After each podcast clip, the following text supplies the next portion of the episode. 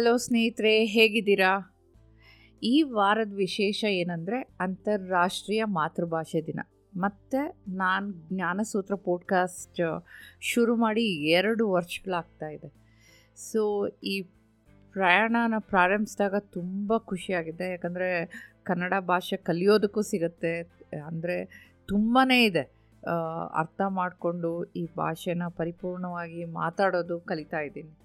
So ಸ್ನೇಹಿತರೆ, ಈ ಸಂಚಿಕೆ ವಿಶೇಷವಾಗಿದೆ. ಯಾಕಂದರೆ ಇದು ನಿಜ ಜೀವನದ ರಸವಿದ್ಯೆ, ಸ್ವಪ್ರೀತಿ ವಿಷಯದ ಬಗ್ಗೆ, ಮತ್ತು ಇದು ಎಲ್ಲರಿಗೂ ಅನ್ವಯಿಸುತ್ತೆ ಅಂತ ನಾನು ಭಾವಿಸ್ತಾ ಇದ್ದೀನಿ. ಹಾಗಾಗಿ ಇದ್ರ ಬಗ್ಗೆ ಮಾತಾಡೋಣ ಅಂತ ಪ್ರಾರಂಭ ಮಾಡೋ ಮೊದಲು ನಿಮಗೆ 2 ಪ್ರಶ್ನೆಗಳು ಸ್ವಲ್ಪ ಮನಸ್ಸಿನಲ್ಲಿ ಯೋಚಿಸಿ ನೀವೇ ಉತ್ತರಿಸ್ಕೊಳ್ಳಿ. ನಿಮ್ಮ ಜೀವನದಲ್ಲಿ ನೀವು ಯಾವಾಗಲಾದರೂ ನಿಮ್ಮನ್ನು ನೀವೇ ಪ್ರೀತಿಸಿದ್ದೀರಾ ಅಂತ. 2ನೇದು, ನಿಮ್ಮ ಅಗತ್ಯತೆಗಳಿಗೆ, ನಿಮ್ಮ ಭಾವನೆಗಳಿಗೆ, ನಿಮ್ಮ ಕನಸುಗಳು, ನಿಮ್ಮ ಆಶಯನ ಅದಕ್ಕೆ ಆದ್ಯತೆ ಕೊಟ್ಟಿದ್ದೀರಾ, ನೀವು ಅದ್ರ ಬಗ್ಗೆ ಯೋಚಿಸಿದ್ದೀರಾ ಅಂತ.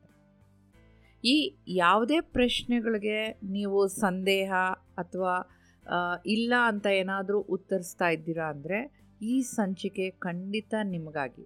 ಯಾಕಂದರೆ ತುಂಬ ಕಲಿಯೋಕ್ಕಿದೆ ನಿಮಗೆ ಇದರಲ್ಲಿ. ಸೊ ಸ್ವಲ್ಪ ಎಚ್ಚರಿಕೆಯಿಂದ ಗಮನ ಇಟ್ಟು ಕೇಳಿ ನಾನು ಏನು ವಿಷಯ ಹೇಳ್ತಾ ಇದ್ದೀನಿ ಅಂತ. ಖಂಡಿತ ನಾನು ಒಪ್ಕೊಳ್ತೀನಿ, ನಮ್ಮ ಸಂಸ್ಕೃತಿ ನಮಗೆ ಹೆಂಗೆ ಅಳವಡಿಸಿದೆ ಅಂದರೆ ನಾವು ಹೆಚ್ಚಾಗಿ ಬೇರೆಯವ್ರ ಬಗ್ಗೆನೇ ನೋಡ್ಕೊಳ್ಳೋದು, ಅದ್ರ ಮೇಲೇ ನಮ್ಮ ಗಮನ ಇರುತ್ತೆ. ಆದ್ದರಿಂದ ನೀವು ಸ್ವಯಂ ನಿಮ್ಮ ಬಗ್ಗೆ ಗಮನ ಹರಿಸೋದು ಕಡಿಮೆನೇ ಇರ್ಬೋದು. ಆದ್ದರಿಂದ ಈ ಫೆಬ್ರವರಿ ತಿಂಗಳು ಕೂಡ ವಿಶೇಷ ಅಲ್ವಾ? ಎಲ್ಲರೂ ವ್ಯಾಲೆಂಟೈನ್ಸ್ ಡೇ ಸೆಲೆಬ್ರೇಷನ್ ಮಾಡ್ತಾ ಇರ್ತಾರೆ. ಮತ್ತು ಅನೇಕರು ಇದನ್ನು ಏನು ಅಂದ್ಕೊಂಡಿದ್ದಾರೆ ಅಂದರೆ ಇದು ಬರೀ ದಂಪತಿಗಳಿಗೆ ಮಾತ್ರ, ಅಥವಾ ಪ್ರೀತಿ ಮತ್ತು ಪ್ರಣಯದ ಆಚರಣೆ ಮಾಡೋ ಯಂಗ್ ಕ್ರೌಡ್ ಅಂಥವರಿಗೆ ಮಾತ್ರ ಅಂತ ಭಾವಿಸ್ತಾ ಇರ್ತಾರೆ. ಆದರೆ ಅದು ಎಲ್ಲರಿಗೂ ಅನ್ವಯಿಸುತ್ತೆ ಅಂತ ನಾನು ಅದನ್ನು ಸ್ವಲ್ಪ ವಿಶೇಷವಾಗಿ ಹೇಳ್ತಾ ಇದ್ದೀನಿ. ಏನಂದರೆ ಅದು ನಿಜ ಜೀವನದ ರಸವಿದ್ಯೆ, ಸ್ವಪ್ರೀತಿ ಆಚರಿಸುವ ಬಗ್ಗೆ. ಅಂದರೆ ಆ ಭಾವನೆನೇ ಎಷ್ಟು ವಿಶೇಷವಾಗಿದೆ ಎಂಬುದ್ರ ಬಗ್ಗೆ ತಿಳ್ಕೊಳ್ಳಿ. ಯಾಕಂದರೆ ನಿಮ್ಮ ಯಾವುದೇ ಸಂಬಂಧದ ಸ್ಥಿತಿ ಲೆಕ್ಕಿಸದೆ ಯಾರಾದರೂ ಇದನ್ನು ಆಚರಿಸ್ಬೋದು ಅಂತ ನಾನು ನಂಬ್ತೀನಿ. ಸೊ ನೀವು ಕೇಳ್ಬೋದು ಸ್ವಪ್ರೀತಿ ಅಂದ್ರೇನು, ಆಶ್ಚರ್ಯನೂ ಪಡ್ತಾ ಇರ್ಬೋದು ಇವಾಗ. ಸ್ವಪ್ರೀತಿ ಅಂದರೆ ನೀವು ನಿಮ್ಮೊಂದಿಗೆ ಪ್ರೀತಿಯಲ್ಲಿ ಬೀಳೋದು ಅದ್ಭುತವಾಗಿರುತ್ತೆ. ಯಾಕಂದರೆ ನೀವು ನಿಮ್ಮ ಜೀವನದಲ್ಲಿ ಪ್ರಮುಖ ವ್ಯಕ್ತಿಯಾಗಿದ್ದೀರಾ ಅಲ್ವಾ? ಒಪ್ತೀರಾ ತಾನೆ? ಸಂಕೋಚ ಬೇಡ, ಒಪ್ಕೊಳ್ಳಿ. ಯಾಕಂದರೆ ನಿಮಗೆ ಗೊತ್ತಾ ಇದು ಜೀವನಕ್ಕೆ ಈ ಮೂಲಭೂತ ಅವಶ್ಯಕತೆ ಇದು. ಮತ್ತು ಈಗ ನೀವು ಅದು ಹೇಗೆ ಅಂತ ಯೋಚಿಸ್ತಿರ್ಬೋದು. ಈ ಸ್ವಪ್ರೀತಿ ಇದೆಯಲ್ಲ, ನಿಮ್ಮ ಮೌಲ್ಯಗಳನ್ನ ಹೇಗೆ ಬೆಳೆಸುತ್ತೆ ಅಂದರೆ ನಿಮ್ಮಲ್ಲಿರುವ ಅತ್ಯುತ್ತಮವಾದ ನಿಮ್ಮ ಗುಣಗಳನ್ನ ವ್ಯಕ್ತಪಡಿಸುತ್ತೆ, ನಿಮ್ಮ ಆಂತರಿಕ ಸೌಂದರ್ಯನ ಹೆಚ್ಚಿಸುತ್ತಾ ಹೋಗುತ್ತೆ. ಆ್ಯಂಡ್ ಮೋಸ್ಟ್ ಇಂಪಾರ್ಟೆಂಟ್, ನಿಮ್ಮನ್ನು ಸಕಾರಾತ್ಮಕ ರೀತಿಯಲ್ಲಿ ನಿಮ್ಮ ಒಳ ಶಾಂತಿ, ನೆಮ್ಮದಿ, ಸಂತೋಷದ ದಾರಿ ಕೊಂಡೊಯ್ಯುತ್ತೆ ಈ ಸ್ವಪ್ರೀತಿಯಲ್ಲಿ ಇದ್ದರೆ. ಇದು ಎಷ್ಟು ಉತ್ತಮ ಭಾವನೆ ಅಲ್ವಾ? ಹಾಗೆಯೇ ನೀವು ನಿಮ್ಮನ್ನು ಪ್ರೀತಿಸದಿದ್ದರೆ ಬೇರೆಯವರು ನಿಮ್ಮನ್ನು ಹೇಗೆ ಪ್ರೀತಿಸುತ್ತಾರೆ ಅಂತ ನೀವು ಯಾವತ್ತಾದರೂ ಯೋಚಿಸಿದ್ದೀರ? ನಿಮ್ಮ ಪುಟ್ಟ ಈ ಜಗತ್ತಿನಲ್ಲಿ ನಿಮ್ಮನ್ನು ಸೇರಿಸ್ಕೊಳ್ಳಿ. ನಿಮ್ಮ ಸುಂದರ ಜೀವನಕ್ಕೆ ನೀವು ಮಾಡುವ ಎಲ್ಲ ಕಾರ್ಯನ ಪ್ರಶಂಸೆ ಮಾಡ್ಕೊಳ್ಳೋ ಸಮಯ ಇದು. ಇವತ್ತು ಮಾತ್ರ ಅಲ್ಲ, ಪ್ರತಿದಿನ ನೀವು ಪ್ರೀತಿ, ಕಾಳಜಿ, ಗೌರವಕ್ಕೆ ಅರ್ಹರು ಅಂತ ನಾನು ನಂಬ್ತಿದ್ದೀನಿ. ನೀವು ಕೂಡ ನಂಬಿ. ಯಾವುದೇ ಷರತ್ತುಗಳಿಲ್ಲದೆ ನೀವು ನಿಮ್ಮನ್ನು ಪ್ರೀತಿಸಿದಾಗ ಮಾತ್ರ ನೀವು ಇನ್ನೊಬ್ಬರನ್ನ ಪ್ರೀತಿಸೋದಕ್ಕೆ ಸಾಧ್ಯ. ಒಪ್ತೀರಾ? ಹಾಗೆ ಈ ವಿಷಯನ ನನ್ನ ಕೆಲವು ಸ್ನೇಹಿತರ ಹತ್ರ ಹಂಚ್ಕೊಂಡಾಗ ಅವ್ರು ಹೇಳ್ತಾಯಿದ್ರು, ನಾನು ವಿಚ್ಛೇದನ ಹೊಂದಿದ್ದೇನೆ, ನನ್ನ ಲೈಫ್ ಪಾರ್ಟ್ನರ್ US ನಲ್ಲಿದ್ದಾರೆ, ನಾನು ಒಂಟಿಯಾಗಿದ್ದೀನಿ, ನನ್ನ ಸಂಬಂಧ ಮುರಿದೋಗಿದೆ, ನಾನು ಬದುಕ್ತಿರೋ ಸಮಾಜ ಅಂದರೆ ಅವ್ರಿರೋ ಜಾಗ ಅಥವಾ ಎನ್ವಿರಾನ್ಮೆಂಟ್ ಚೆನ್ನಾಗಿಲ್ಲ, ಕುಟುಂಬ ನನ್ನ ಬಗ್ಗೆ ಕಾಳಜಿ ಅಷ್ಟೊಂದು ವಹಿಸ್ತಾ ಇಲ್ಲ. ಯಾವುದೇ ಪರಿಸ್ಥಿತಿ ಇರಲಿ ನಿಮ್ಮದು, ನೀವು ಯಾವುದೇ ಸಂಬಂಧನ ಹೊಂದಿದ್ದೀರೋ ಅಥವಾ ಇಲ್ಲದಿದ್ದರೂ ಪರವಾಗಿಲ್ಲ, ಸ್ವಲ್ಪ ನಿಮಗೆ ನೀವು ಪ್ರೀತಿಯನ್ನು ತೋರಿಸೋದು, ಅದನ್ನು ನಾನು ಹೇಳ್ತಾ ಇದ್ದೀನಿ. ಆಗ ಮಾತ್ರ ನೀವು ನಿಮ್ಮ ಸಂತೋಷಕ್ಕೆ, ಕಾಳಜಿ, ಖುಷಿ, ಪ್ರೀತಿನ ಈ ಪ್ರಪಂಚಕ್ಕೆ ಹಂಚೋದಕ್ಕೆ ಸಾಧ್ಯ ಆಗುತ್ತೆ ಅಲ್ವಾ? ಇದಕ್ಕೆ ಕಾಸೇನಾದರೂ ಖರ್ಚು ಮಾಡ್ಕೊಬೇಕಾ ನಿಮಗೆ ನೀವೇ ಇಷ್ಟಪಟ್ಕೊಳ್ಳೋಕ್ಕೆ? ಖಂಡಿತ ಇಲ್ಲ ಅಲ್ವಾ? ಹಾಗೆ ನೀವು ನನಗೆ ಇನ್ನೊಂದು ಪ್ರಶ್ನೆನೂ ಕೇಳ್ಬೋದು, ನಾವು ಸ್ವಪ್ರೀತಿ ಇಲ್ಲದೆ ಯಾಕೆ ಬದುಕಬಾರ್ದಾ, ಬದುಕೋಕ್ಕಾಗೋದಿಲ್ವಾ, ನಾವು ಇಷ್ಟು ದಿವಸ ಇದ್ವಲ್ವಾ ಅಂತ ಹೇಳಿ. ಹಳೇದನ್ನು ಬಿಟ್ಟು ಮುಂದೆ ಬದಲಾವಣೆದ್ದು ನೋಡೋದು ತುಂಬಾ ಇಂಪಾರ್ಟೆಂಟು. ನಾವು ಕುಟುಂಬ, ಸ್ನೇಹಿತರು, ಜೀವನ ಸಂಗಾತಿ ಇಲ್ಲದೆ ಬದುಕಬಹುದು, ಆದರೆ ಸ್ವಪ್ರೀತಿ ಇಲ್ಲದೆ ಬದುಕೋದು ತುಂಬ ಕಷ್ಟ. ಸ್ವಪ್ರೀತಿ ನಮ್ಮ ಆತ್ಮವಿಶ್ವಾಸನ ಹೆಚ್ಚಿಸುತ್ತೆ, ನಮಗೆ ಉತ್ಸಾಹನ ಹುಟ್ಟಾಕುತ್ತೆ, ನಮ್ಮಲ್ಲಿ ಹುಮ್ಮಸ್ಸು ತುಂಬಿಸುತ್ತೆ ನಾವೇನಾದರೂ ಕೆಲಸ ಕಾರ್ಯ ಮಾಡಬೇಕಂದ್ರೆ, ಮತ್ತು ಸಕಾರಾತ್ಮಕತೆ ಕಡೆ ನಮ್ಮನ್ನು ದೃಷ್ಟಿ ಕೊಂಡೊಯ್ಯುತ್ತೆ. ಅದು ನಿಮ್ಮ ಕನಸುಗಳಿರ್ಬೋದು, ನೀವೇನಾದರೂ ಸಾಧನೆ ಮಾಡಬೇಕಂದ್ರೆ ನಿಮ್ಮ ಸಂಪೂರ್ಣ ಸಾಮರ್ಥ್ಯನ ಬಳಸಬೇಕು ಅಂದರೆ ನಿಮ್ಮಲ್ಲಿ ನೀವು ಸ್ವಪ್ರೀತಿ ಇಲ್ಲದೇ ಇದ್ದರೆ ಅದು ಹೇಗೆ ಸಾಧ್ಯ? ನೀವು ಮೊದಲು ನಿಮಗೆ ಪ್ರಾಮುಖ್ಯತೆ ನೀಡೋದರಲ್ಲಿ ತುಂಬಾ ಇಂಪಾರ್ಟೆಂಟು. ಆ ಪ್ರಾಮುಖ್ಯತೆ ಕೊಡದೇ ಇದ್ದರೆ ನೀವು ದುಃಖವಾಗಿರ್ತೀರ, ನೆಗೆಟಿವಿಟಿ ಬಗ್ಗೆ ಆಕರ್ಷಿಸ್ತೀರ, ನೀವು ಸರಿಯಾಗಿ ತಿನ್ನೋದಿಲ್ಲ ಮತ್ತು ಸಾಕಷ್ಟು ನಿದ್ರೆ ಕೂಡ ಮಾಡೋದಿಲ್ಲ.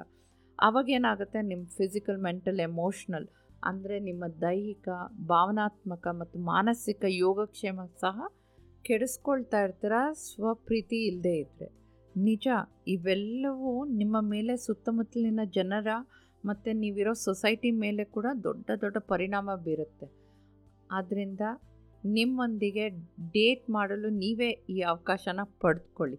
ನೀವು ಹೆಚ್ಚು ಅರ್ಹರು ಅಂತ ನೀವು ನಂಬಬೇಕು ಅಷ್ಟೇ.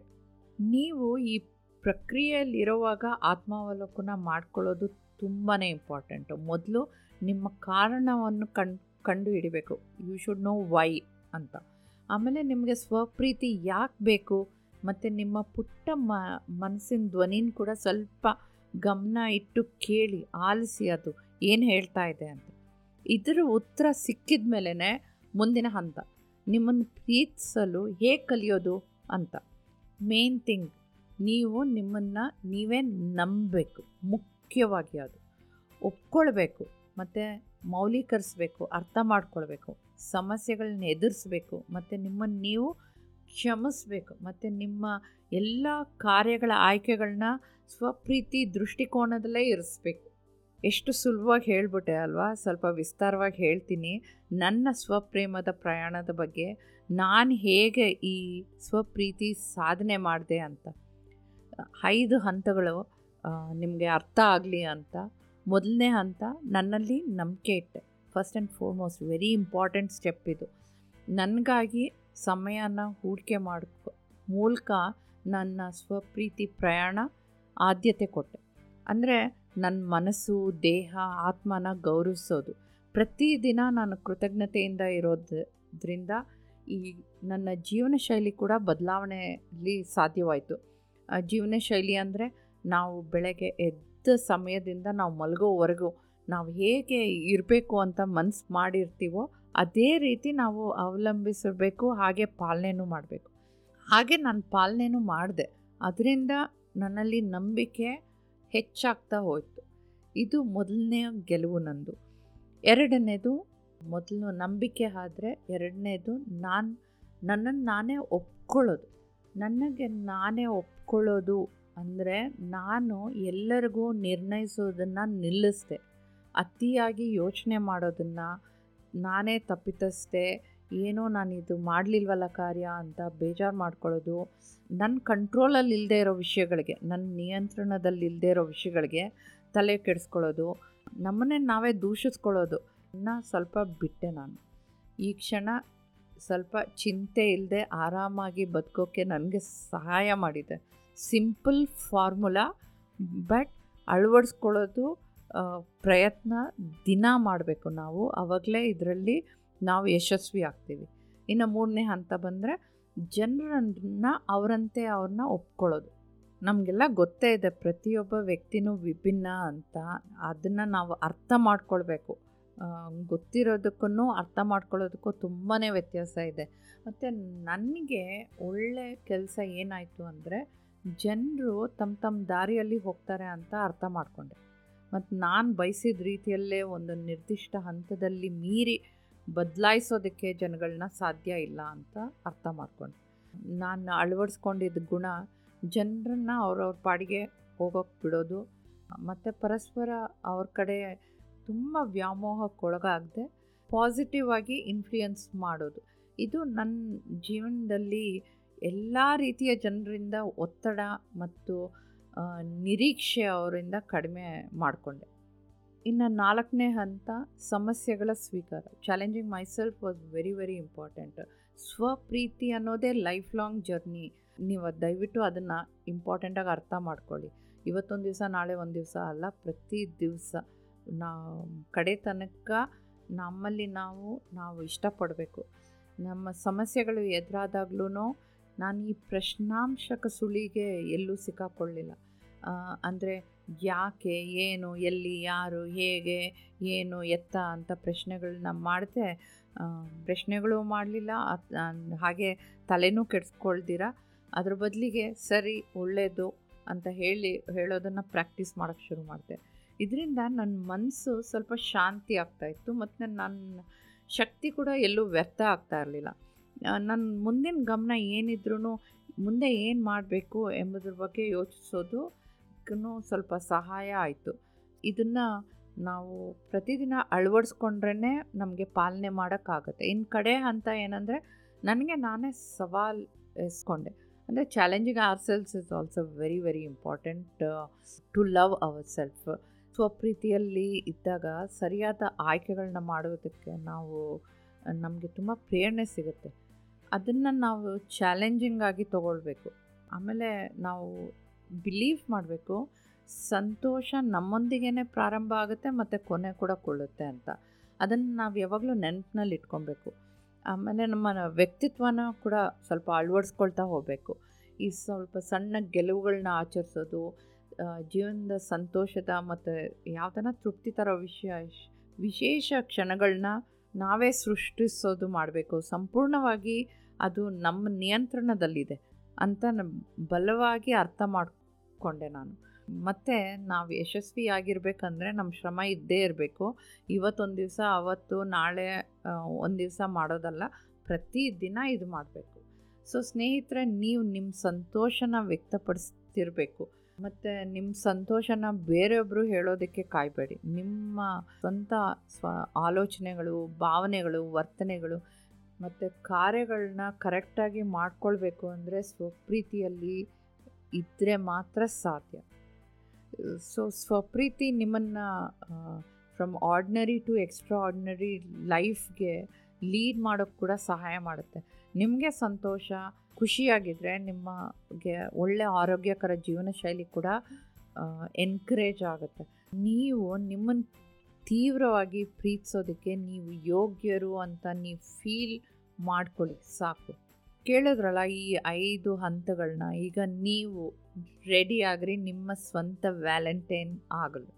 ಯಾಕಂದರೆ ಇದಕ್ಕೆಲ್ಲ ತಡ ಮಾಡಬಾರ್ದು.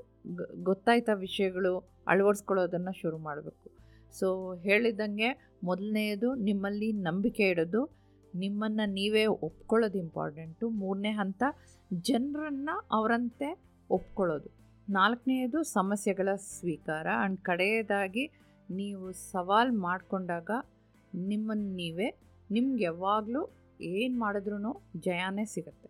ಸೊ ಸ್ನೇಹಿತರೆ, ನಿಮಗೆ ಯಾವ ವಿಷಯ ಈ ಸ್ವಪ್ರೀತಿಯಲ್ಲಿ ಹಿಡಿಸ್ತು ಅಂತ ಕಮೆಂಟ್ ಬಾಕ್ಸ್ನಲ್ಲಿ ನಿಮ್ಮ ಅನಿಸಿಕೆಗಳನ್ನ ಖಂಡಿತ ತಿಳಿಸಿ. ಇಲ್ಲಿವರೆಗೂ ನನ್ನ ಮಾತುಗಳನ್ನ ಕೇಳಿದ್ದಕ್ಕೆ ಧನ್ಯವಾದಗಳು. ಎಲ್ಲರಿಗೂ ಶುಭ ಹಾರೈಸ್ತಾ ನಿಮ್ಮ ಜ್ಯೋತಿ ಜ್ಞಾನಸೂತ್ರ ಪಾಡ್ಕಾಸ್ಟ್ ನಿಜ ಜೀವನದ ರಸವಿದ್ಯೆ ಸ್ವಪ್ರೀತಿ 12ನೇ ಸಂಚಿಕೆ ಮುಗಿಸ್ತಾ ಇದ್ದೀನಿ. ಹಾಗೆ ಮರಿಬೇಡಿ, ನಿಮ್ಮ ಬೆಂಬಲ ನನಗೆ ಇನ್ನಷ್ಟು ಸಂಚಿಕೆ ಮಾಡೋದಕ್ಕೆ ಪ್ರೋತ್ಸಾಹ. ಕೇಳ್ತಾ ಇರಿ ಮತ್ತು ನನ್ನ ಚಾನಲ್ ಸಬ್ಸ್ಕ್ರೈಬ್ ಕೂಡ ಮಾಡಿ. ಒಳ್ಳೆಯ ವಿಷಯ ಅನಿಸಿದರೆ ನಿಮಗೆ ಖಂಡಿತ ನಿಮ್ಮ ಸ್ನೇಹಿತರು, ಬಂಧುಗಳಿಗೂ ಕೂಡ ಶೇರ್ ಮಾಡಿ, ಅವರಿಗೂ ಉಪಯೋಗ ಆಗಲಿ. ಧನ್ಯವಾದಗಳು.